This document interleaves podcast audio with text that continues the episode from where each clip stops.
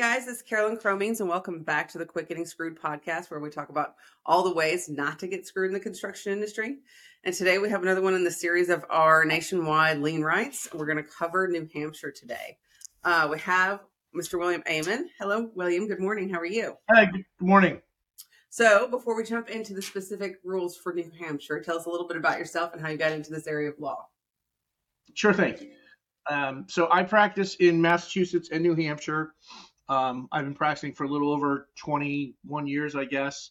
I'm primarily a, a bankruptcy guy. Um, we do re- we do consumer bankruptcy. We do a lot of business bankruptcy. Um, how did I get into this?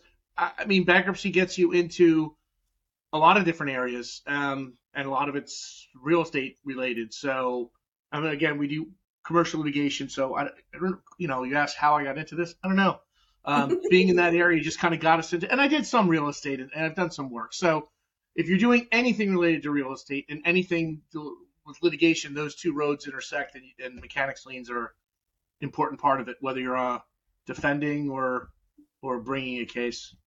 So let, let's talk about that real quick for a second, since you're familiar with the bankruptcy side. I've never had anybody. And bankruptcy is federal law, so that's the same across all the states, right? Yes, with the little asterisk that yes, bankruptcy law is federal law, and the, it's how it gets interpreted by different courts and different circuits. So generally, yeah, um, yes, but sometimes there might be some slight distinctions on how the course how the courts interpret it. Well, I think this is kind of important part to bring up because I think a lot of people don't understand that as a contractor, like say say you're a subcontractor and you have a contract with a general contractor, right? Yeah. And then you file a lien on the property. How does the general contractor filing bankruptcy in that situation affect your rights? So there's a number of combinations you can have. For instance, you can have the homeowner filing bankruptcy. We're talking in the consumer setting, I guess, okay, residential. You could have a subcontractor, you could have a general, but usually I think what, what most people want to know about is what happens if the person that owes money, okay, the the consumer or the homeowner files bankruptcy. That's usually because uh, again, that's what people are going to care about that are contractors or subcontractors, right? Mm-hmm. They've done work. the person that's supposed to pay them goes belly up and and files bankruptcy. Is that is that kind of the question? Yeah, I think that's like a two part question as the far in that situation and in the situation where the person that hired you filed bankruptcy, yeah. but the property owner didn't. Okay, so um, so scenario one where you've got we'll just call them the homeowner or the customer, consumer. You could use a lot of different names. If they file bankruptcy, there's an automatic stay which goes into effect anytime a bankruptcy case is filed, no matter what chapter it is. Um, most common chapters are going to be 7, 13, or 11. There's only a couple more, like chapter 9s for municipalities, and um, that doesn't come up to Chapter 15 is international stuff. That doesn't come up. Chapter 12 are farmers, and that can come up. But like you're usually going to see a 7 or 13, maybe an 11. Um, there's an exception to the automatic stay in bankruptcy. So, let's, so you, the stay means you can't take any collection efforts at all. Correct. You can't take collection efforts. However, there is an exception for perfecting mechanics liens. That's um, um, let's see, that is 11. Well, this automatic stay is 11 USC 362 for bankruptcy dorks like me out there. Um, but you can continue perfecting mechanics lien. It's under um, 11 USC 546B1. Um, so I mean, the short answer is if you've already got if you've already done work and you're the worker, you're the contractor or the subcontractor, and you've got a perfected mechanic lien, and then the homeowner files bankruptcy, uh, the Chapter Seven trustee, or if it's a Chapter Eleven trustee or the debtor in possession, they can't they can't avoid a mechanics lien that were perfected prior to the bankruptcy being filed. And if you're you haven't perfected a mechanics lien yet, but you find out that the homeowner files bankruptcy, you should feel comfortable. Get a lawyer that does bankruptcy would be the best thing to. Do. But you you will be able to um, to to do that to perfect the mechanics lien. Um, you might want to, you know, again, there's an exception to the automatic stay. If it were me, and I've had this happen before, I filed um, because I had enough time under the statute to, I, I didn't have to worry about the statute under the mechanics lien running out. I filed um, an expedited motion for relief um, saying, look, here's what's going on. We want to file mechanics lien and we have the automatic stay. We don't think it applies, but we just don't want to get sued. You know, and the court basically just issued an order right away that said it's not there's like I knew, but there's an exception to the automatic stay. This is moot. You don't need go ahead, file your go go sue them in state court for that just for mechanics lien. Um, gotcha. So so this automatic stay stops collection efforts. There's an yeah. exception to mechanics lien because filing a mechanics lien is a collection effort, but the yeah. bankruptcy court says go ahead and move forward with perfecting your lien, which then right. the key term is makes you a secured creditor. Right. As opposed to as opposed to an unsecured creditor in the bankruptcy. And so you can just put it like this. Unsecured creditors get screwed, secured creditors don't, which is why you should have a lien. Yeah, and that's eh, there. There are situations where a secured creditor, again, this is an overview, can get screwed, so to speak, depending on the value of the collateral. So, for instance, if you're under secured, you're owed a million dollars, and the property is worth two hundred and fifty thousand dollars. Right, so you've got a lot of exposure. You're unsecured as to you know, that as to the amount that's not secured by the property. So I guess you're right. I guess that does fall in line with the unsecured um, yeah. creditors will get screwed. Um, it's important to note at least that this is just for mechanics liens, and so um, this doesn't specifically does not apply for regular attachments. Um, I'll talk a little bit about that in a minute um, because it's interesting the way New Hampshire does things. Um, when we get to attorneys' fees, I'll mention that. gotcha. Yeah, because those could probably never be secured.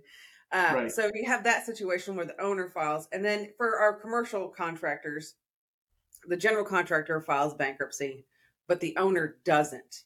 Right. And so that really doesn't affect their lien rights. No. Um, well, at least again in New Hampshire, you're going to have there's two tracks to think about. One is if you're a contract, if you have a direct relationship with the homeowner, and the other would be a subcontractor who doesn't have direct contact with the homeowner but is hired obviously by the general contractor. So there's there's slightly different ways that you perfect a mechanics lien depending on whether you're a for lack of a better word a general contractor or a sub. So like a handyman example, there's a lot in New Hampshire. There's a lot of handyman businesses. Um, they are almost always going to be direct contact with the homeowner. So it's pretty simple. Um, mm-hmm. You know, the statute's straightforward. But if your handyman hired a plumber or an electrician or something else, and they're doing work, there's this, and we'll get to that. That's in the materials I have. Gotcha. How to do it? Yeah. yeah. Okay. All right. So the first question is: Do you have to be a licensed contractor to work in New Hampshire? No, which is I was I'm always surprised when I come across that. Um, it's there's only New Hampshire is only a handful of states that don't require it. Um, you know, the state motto for New Hampshire is live free or die, and some things I think sometimes they take that seriously. There are some exceptions though. Um, so at the state level, mm-hmm. you do not need to be licensed for construction or renovation projects, um, but cities and towns, municipalities vary. So you'd want to check your local, you know, whether it's the city, town, or whether it's a website, or it's just calling your you know, people in most towns in New Hampshire they're pretty small. You can call your call your clerk, your city clerk that you'll know, your town collector. But I know mine by first name because I have to register my dogs and my boat, and you get, you know, in small towns what it is. Exactly. Um, so that for for state level, no. Um, but electricians do, plumbers do. Uh, if you're doing asbestos and lead abatement, they have to get a, a, a state license. So the answer generally at state level, no, you don't need a contract.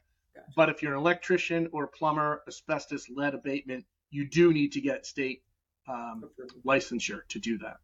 Gotcha. Okay, and then who has lien rights in New Hampshire?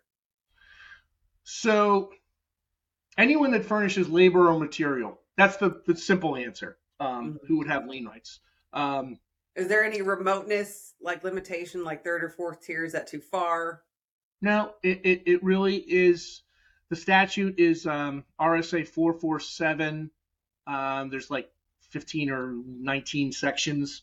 um, that go into it, but it, the statute just says that mechanics liens can be, may be filed um, by any person who, alone or with others, performs labor or furnishes materials worth fifteen dollars. Again, these statutes were written, uh, you know, a long time ago. Fifteen dollars or more to any construction project. Gotcha. Um, so general contractors would have lien rights, construction managers, design build teams do. I had a case a long time ago that was against an architect on a Mhm. commercial project. This was before 2012. And so all their costs were soft costs, engineering and stuff like that. At the time in New Hampshire, those were not allowed Really? um, by uh, and so but anyway a, as of 2012 the are. architects and designers must have a decent lobby they they can now get uh, lien rights um, I don't know how decent it is if it took them till 2012 to do it, and lien rights have been around since the, since the establishment of the country. sure but this guy had when i started looking at all the expenses i told him i said hey there's a lot of southwest airline trips he was in philadelphia i said a lot of southwest airline trips and a lot of uh, you know starbucks and a lot of lunches and dinners um, going back and forth the project was in manchester manchester new hampshire area and i told him i said that's not you can't charge for your travel and your meals and all that stuff under the mechanics lien statute because I mean, now you arguably could if you're a design professional, but Yeah. then the statute says it's pretty much what have you incorporated brick and mortar? What have you done? Uh, you got to be able to point to the, the real property and say, yeah, I did this, or I. That's how it used to be. Gotcha. Um, okay, so now everybody's got lien rights who improves the property, including architects, demolition crews, everything. Um, Right. Okay, so what are the steps that you have to take in New Hampshire to have a valid lien? Does it vary on if you have a contract directly with the owner? Let's start there. Sure. Uh, well, first of all, if you've got direct, um, like I said, there's a distinguish distinguish between I'll call a general contractor um, and a sub. So Okay. a lien's it's automatically created by by furnishing labor or materials to real property. Okay. Okay. It's now how do you perfect it? So Mhm. the party who's seeking payment must also perfect its lien in order to enforce a mechanics lien. Um, and in New Hampshire, it's you got to file. Uh, they use some of the old language here. They they they'll call it a petition hmm or a writ um, and a lawsuit. So I mean, I think what's important to know is not only are you filing, which I'll talk about in a second, the actual petition for writ of for a for a mechanics. You're filing a lawsuit too. Um, Really? I don't know about other states if you can just do one Yeah. without the other, but in New Yeah. Hampshire, it's, you, you got to do both. So you have to do um, both at the same time. yeah, typically. Um, I I guess you could file your. Uh, I have a case now where they filed, uh, and the guy filed pro se, and then he got a, a good lawyer that came in and amended his petition. Uh, but yeah, it's typically done at the same time. I, I've Okay. never seen it not done at the same time. Um, so for a general contractor who's owed money, um, they essentially want to know what do you have to do to do it. Um, you're going to do what I mentioned. You've already got an automatic lien, kind of like an inchoate lien or you know a lien that's just by law. You don't have to do anything. So now it's you gotta it's got to be within 120 days of doing the work. So that's key. Well, usually the first thing I'll talk to someone who's owed money, a subcontractor or contractor, is when did you do the work? And talk to me about the work. There's all kinds of case law on people that would they missed the 120 day deadline, so they bring a bulldozer out there and they move boulders and shit around. Excuse my French. No, um, but And then they think, oh look, see, I'm doing work. I mean, it- has to be substantial work. It has to be within the scope of the contract. You can't invent new things because you missed the deadline. So it's 120 days. And what do you have to do within the 120 days? Um, you're going to have to file essentially a petition for a mechanics lien and your lawsuit. Um, gotcha. So, do you file anything in the real property records, or you just file the lawsuit? you file the lawsuit, and then once, assuming that you, and you can do it ex parte, you don't have to, but a lot of times it's done without giving advance notice to the other side. Um, nowadays they use a lot of forms and stuff, so you could find a petition for a real, you know, for a mechanics lien online. But um, the important thing is you don't need to give um, advance notice Gotcha. to your defendant. Um, So no, you don't, you don't, you don't, and can't record anything at the registry of deeds until a court order allows it. Um, Okay. I know in some other states you can do that, but I wouldn't record anything at the registry of deeds that could affect someone's title without their consent. So what you do, you file your petition for mechanics lien, the the the uh, the lien is granted, and then you record that Okay. um, at the registry deed.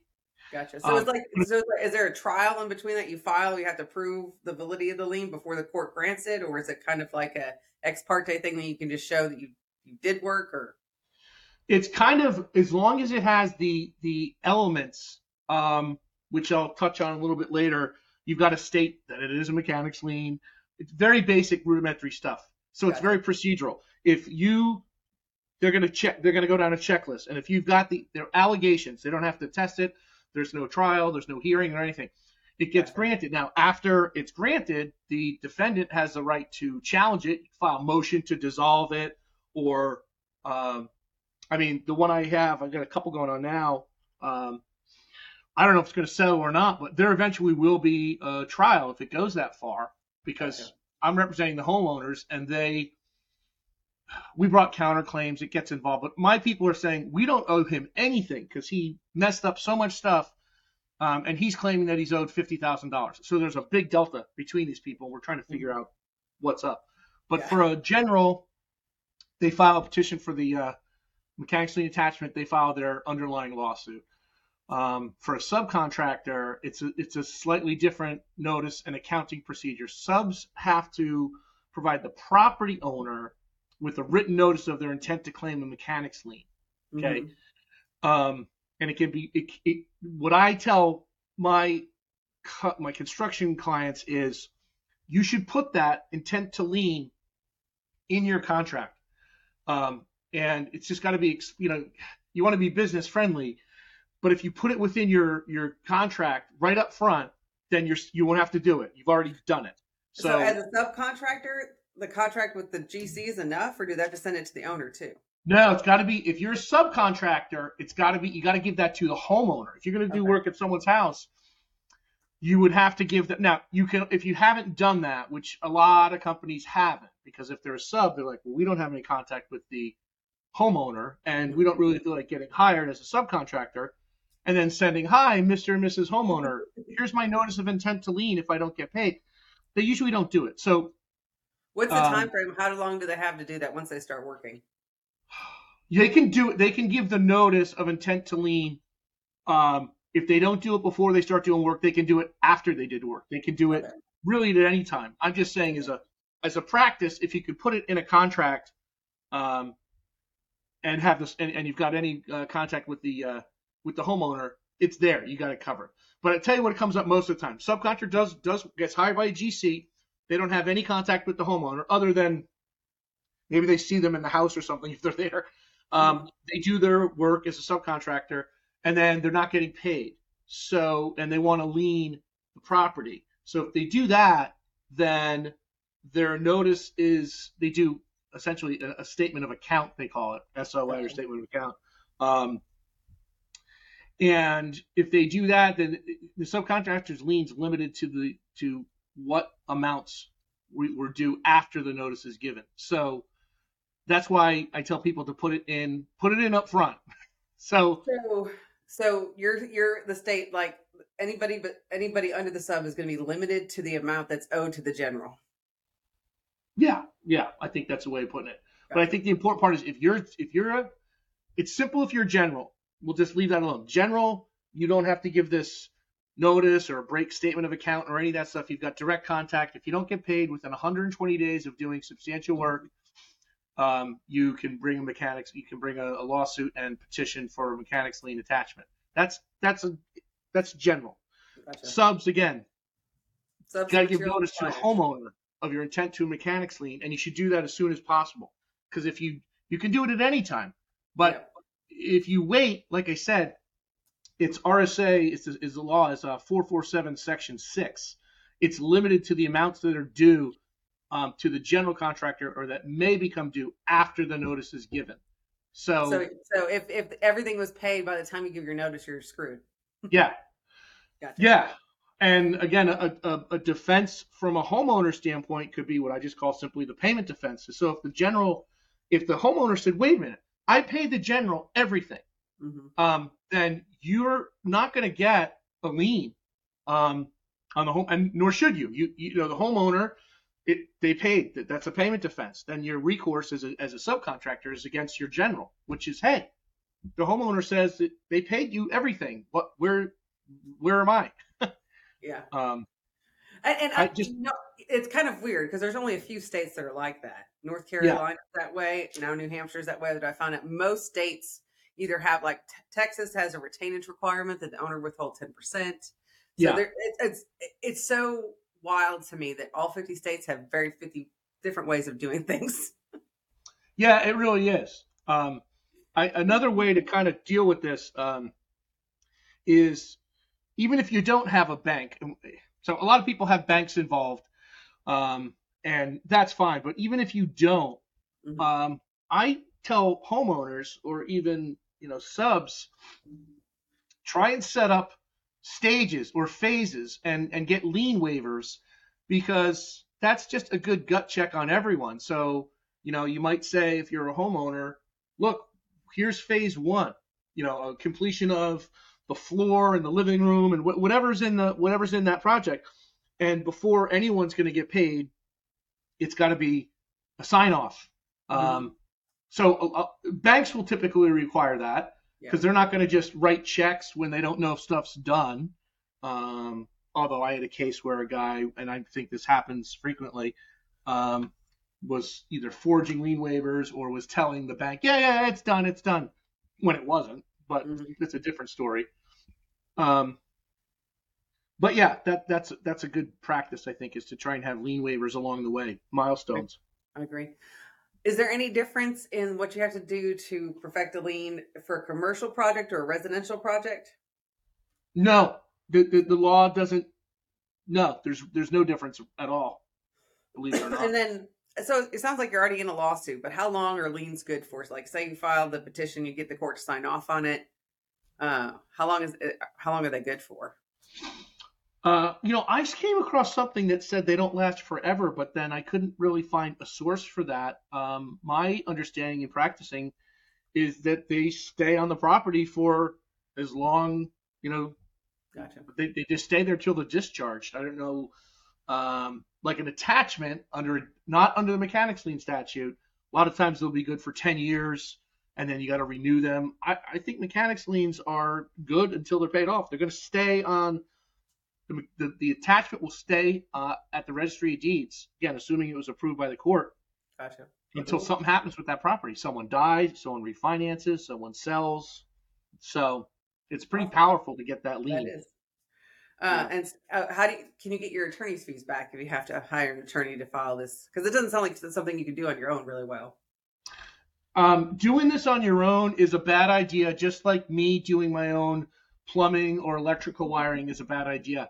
Could I read books and watch YouTube videos? And you know, it's not rocket science, but it's very technical. There's very there's steps that if you miss any along the way, um, if the court doesn't kick it out, the, if there's someone on the other side who knows what they're doing, it will just give them a defense. Um, and you know, since you've got this strict 120 day deadline, you know, if you do it and you f it up, um, you know, you don't get a do over if you're if you're up against 120 days. You know what I'm saying? If you if you brought mm-hmm. something incorrectly on day 115 and it takes you more than five days to figure out that you did it wrong, you're now beyond statute. So you won't get a mechanics lien. You you could still get a real estate attachment, what I call just a garden variety real estate attachment, but it doesn't have the priority um, of a mechanics lien.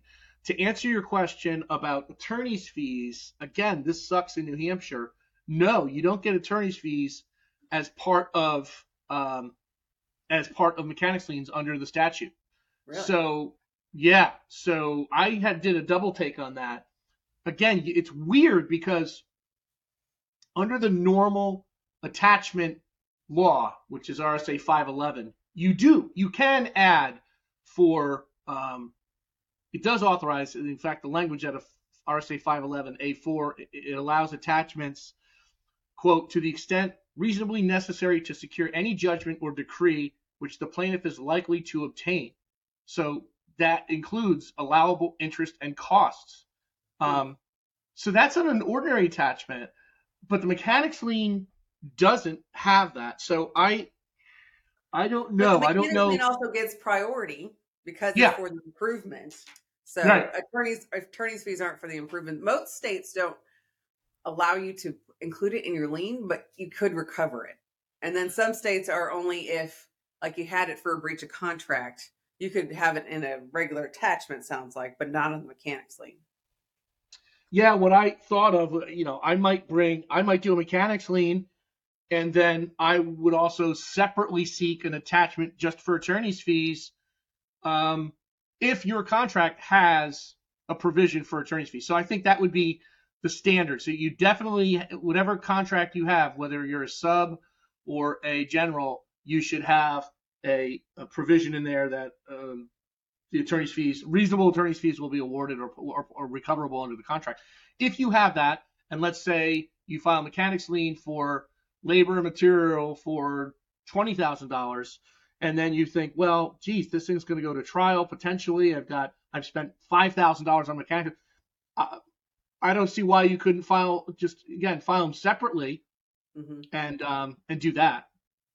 Yeah, And if I- the dollar if the dollar amount's high enough, that might be that might be the way to go about it. I have a case now where um, it's a mechanics lien. I'm defending the homeowners, and the other side is telling me, "Oh, we're going to get attorney's fees because you guys are acting in bad faith." And um, I get that, but it's not going to be under the mechanic lien statute um, that he would get that. Um, that yeah, I mean, I, he's reaching. I know the guy. He's reaching. Good lawyer, but he's reaching because just as an aside, in the state of New Hampshire, probably like other states, there's three ways you're going to get attorney's fees. Um, one is by agreement, so like a mortgage or a contract that specifically says that the- you know you're going to have to the losing party's going to have to pay the other side's reasonable attorney's fees and costs.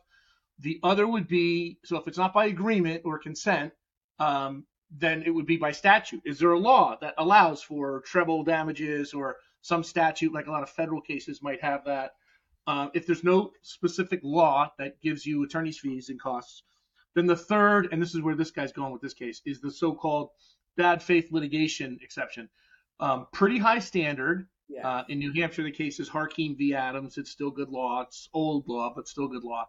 Um, and you're going to have to show, you know, you're going to have to show more than just a dispute. You know, parties parties dispute things all the time. That's why we have jobs. Um, it, it's it's got to it's got to rise to the level of um, what, what they call it is that you're you're denying another party a, a well-defined right. And I won't go into the Harkeem Adams case, but there's, there's three ways you get legal fees, and that's across the board. And mechanics liens, again, just they're not part of the statute. They don't have a statute that for it. Okay, so what about material suppliers? Would they have to take the same steps as a, as a subcontractor? Yeah, they would. Um, they would. And essentially, it really comes down to um, whether it's a simple statute, whether anybody, whether they're a material supplier or equipment. Um, so a company that would would Rent equipment. would be lease out a, a bulldozer or whatever, a, a, you know, compressor or whatever. Um, if it's used to better the property, better real estate, then they they would have the, the ability to lien, but they would have to go through subcontract. They'd have to go. They they would treat themselves as a subcontractor. Gotcha. So they, again, they'd have to give a notice. And they'd have to send the notice to the owner. Hopefully, the sooner the better, so there would still be funds there. Yeah, yeah, right. They'd have to send a notice of intent to lien. Mhm. and the sooner the better. They can do it after, but it's better to do it sooner just to cover yourself. Gotcha. All right, so tell me about public works projects because you know, just generally in all 50 states, you cannot lien, file lien on uh, property owned by the government, whether that's the federal government or the state government. So, what do bond claims look like in New Hampshire? So that's right. That's true in New Hampshire. It's just funny how that works, how government's really good about making sure that you can't get um, mechanics liens against the, the state property. um, so let's see. Construction on any state, county, city, or town owned property. Um, they can't attach under the mechanics lien. Um, that's RSA 447, section 12. They do attach, however, to any money due from the state or other governmental subdivision to the leaning contractor. That's Gotcha. RSA. That's a fancy way of saying a bond. So public works have to be bonded. Um, it's RSA 447, section 15. Um, public entities have to obtain bonds on any project that's over $25,000 um, equal to, or it says at least 100% of the contract price. Um, so I've got some case cites, but I'll leave, I'll leave that off for now because it's so old. It's 1964 case. Um, but yeah, look at if, if you're looking at a bond project, um, you want to know about it. Obviously, you want to be familiar with uh, RSA 447 Section 16 uh, stuff that does get covered. Um, a statutory payment bond does provide security. Um, again, this is all in the statute 44716. Um, all labor performed or furnished by the contractors and subcontractors, all equipment hired, trucks, all material used, fuels, lubricants, power, tools, hardware, supplies, and labor and parts furnished for the repair of equipment used in carrying out the contract. Um, that's just all statutory. Gotcha. And then when would they have to send notices, and who do they have to send notices to? Yep. Um, so the state has an interest in, in reasonably ensuring that subcontractor suppliers are not deterred from bidding working on public projects. So um, the bond requirement protects material supplier to um, subcontractor general. Um, you're looking for what for the notice? Yeah, who's got to Yeah. send it? Yeah, who's got it? Like a sub, So- sub material supplier is going to have to send notice to somebody. Yep. Um, let's see. I'm looking through my notes here. General counsel. Uh, oh, how do you get comp? So you pretty much give notice. Uh, first of all, start with the Secretary of State's office if you're looking to find out. Um, a lot of stuff that bonds are going to be done through the Secretary of State's office. Um, and so know that. Um, let's see. I'm going to my notes on. I I notice everybody, but that's easy easy way to do it. The um, I agree. the you know what I mean that um so oh yeah okay so supplier or subcontractor they don't have to give an advance notice of its intent to claim the Gotcha. benefits of a bond before what filing what they call a statement of claim and that's Okay. filed again with the state with the, the secretary of state's office Okay. um, so there's a provision that you gotta within you have one year to file a petition in Superior Court um, in which the contract was principally performed to enforce the claim. the statement. So you file. You, essentially, the process is you file a claim with state bonding company, and then you've got a year to move on it. Um, that's the general. And that again, this is all statutory. Um, it's kind of laid out. And hopefully you would get paid without having to file a lawsuit, but you never know. Yeah, right. Hopefully, right. Hopefully, you can file your claim and get that resolved. And a lot of them are resolved that way. Um, but you should mark a year. If you get to that point where you filed your claim against the bond and there hasn't been much activity, you definitely want to make sure that you're you've marked it for a year. Yeah. And get like, don't wait until last minute, but you you got to bring suit um, in Superior Court within a year. Good deal. All right. So is there anything I missed that's important to liens in New Hampshire that we didn't talk about? No, I think we've covered most. I like like I, you mentioned before, doing this on your own, um, not a good idea. So if if your audience here, I'm not sure who, will get this, but if you're a small operator, it's you, maybe a couple, you have a couple guys or women or whatever that work for you, and you're worried about the cost of doing this, um, the legal costs and the fees and stuff.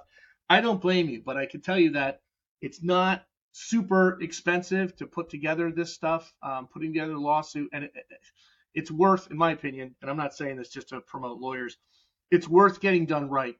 Um, you're, you know, um, and I'm a litigator too, so it's, you know, it's kind of hard to be uh, to be objective about this.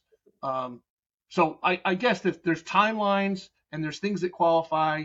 So I guess if we were saying what um, what would I tell you? What things we haven't covered? It's simple. Know your role. It's either one or two. Either going to be general, meaning direct contract, direct contact with the homeowner, or if it's a construction of a commercial, the owner of the property. Um, I'd be careful about that because I've seen commercial deals where, you know, you think you know who the owner of the property is, but in a lot of in a commercial setting, they're dealing with, you know, different companies or managing companies or and you come to find out, well, hey, you know, the people you've been dealing with, they don't own the property at all. They're in, you know, Houston and they're just a property manager. You got to know who owns the property that you're going to do work on. That's important. Um, so I, that's what I would say. Uh, no, absolutely. And I, you know, it, be coming from number one, knowing that you have lien rights that are much more than a breach of contract. You have a secured right. interest in the property that you improved, and knowing right. how to protect those rights because you know, you work hard, you improve the property, you deserve to get paid. Um, I think right. it's, hugely important when I'm collecting a database of all the 50 different ways to do it. It's just uh, in one place. Uh, and yeah. but and, and if you need a construction lawyer in your state, I have them all on the podcast too. So right. speaking of that, where can people find information about you and your firm? So I know I have a form um, to fill out, which I'll do in a minute, um, which has all that information. But my name is uh, William Amann. It's A M A N N, and the name of my firm is Amann Burnett. Uh, we are in Manchester, New Hampshire, and we're also in North Andover, Massachusetts. It's about 15 miles north of Boston, I guess. Um, I don't know if you want my the email address or, or the uh, the website, but I, we'll I think that, the, we'll put it in the show notes too. But that way, yeah, yeah. So I, will fill out that form and get it. But our our website is uh, is simple. It's um, you know www.amber law.com, and it's a m b u r l a w dot com. It's just kind of an amalgamation of my last name and Burnett's last name. Um, so amburlaw.com. But you could you could go there and you'll know how to find us. Perfect. Awesome. Well, thank you so much for being on the show and letting us know all the thing about New Hampshire liens. I really appreciate it. Yeah, great. I really appreciate the opportunity and uh, thanks a lot. Hey guys, Karalynn Cromeens. I hope you're enjoying the podcast. Um, I've made a promise to never had paid ads in my podcast because I truly want it to be an educational series. But as part of that, then you're going to have to hear the things that I have to sell and causes that are near and dear to my heart. I want to introduce you to a charity called Heroes for Children. Uh, they can be found at heroesforchildren.org. They are in the business of helping families with children who have cancer. Uh, and I think as a parent of healthy children, we take for granted the fact that our kids are healthy and we don't have to deal with a terminal illness or an illness that's going to change the way the family works. One parent's going to have to take off work and, and deal with being in the hospital all the time. So, this charity is like immediate assistance, helping families with children who have cancer. So, I, check it out heroesforchildren.org. They're always having events at poker nights easy ways to donate. So if you're getting anything at all out of this podcast, I ask that you give back in a way such as this. Go to heroesforchildren.org. Thanks.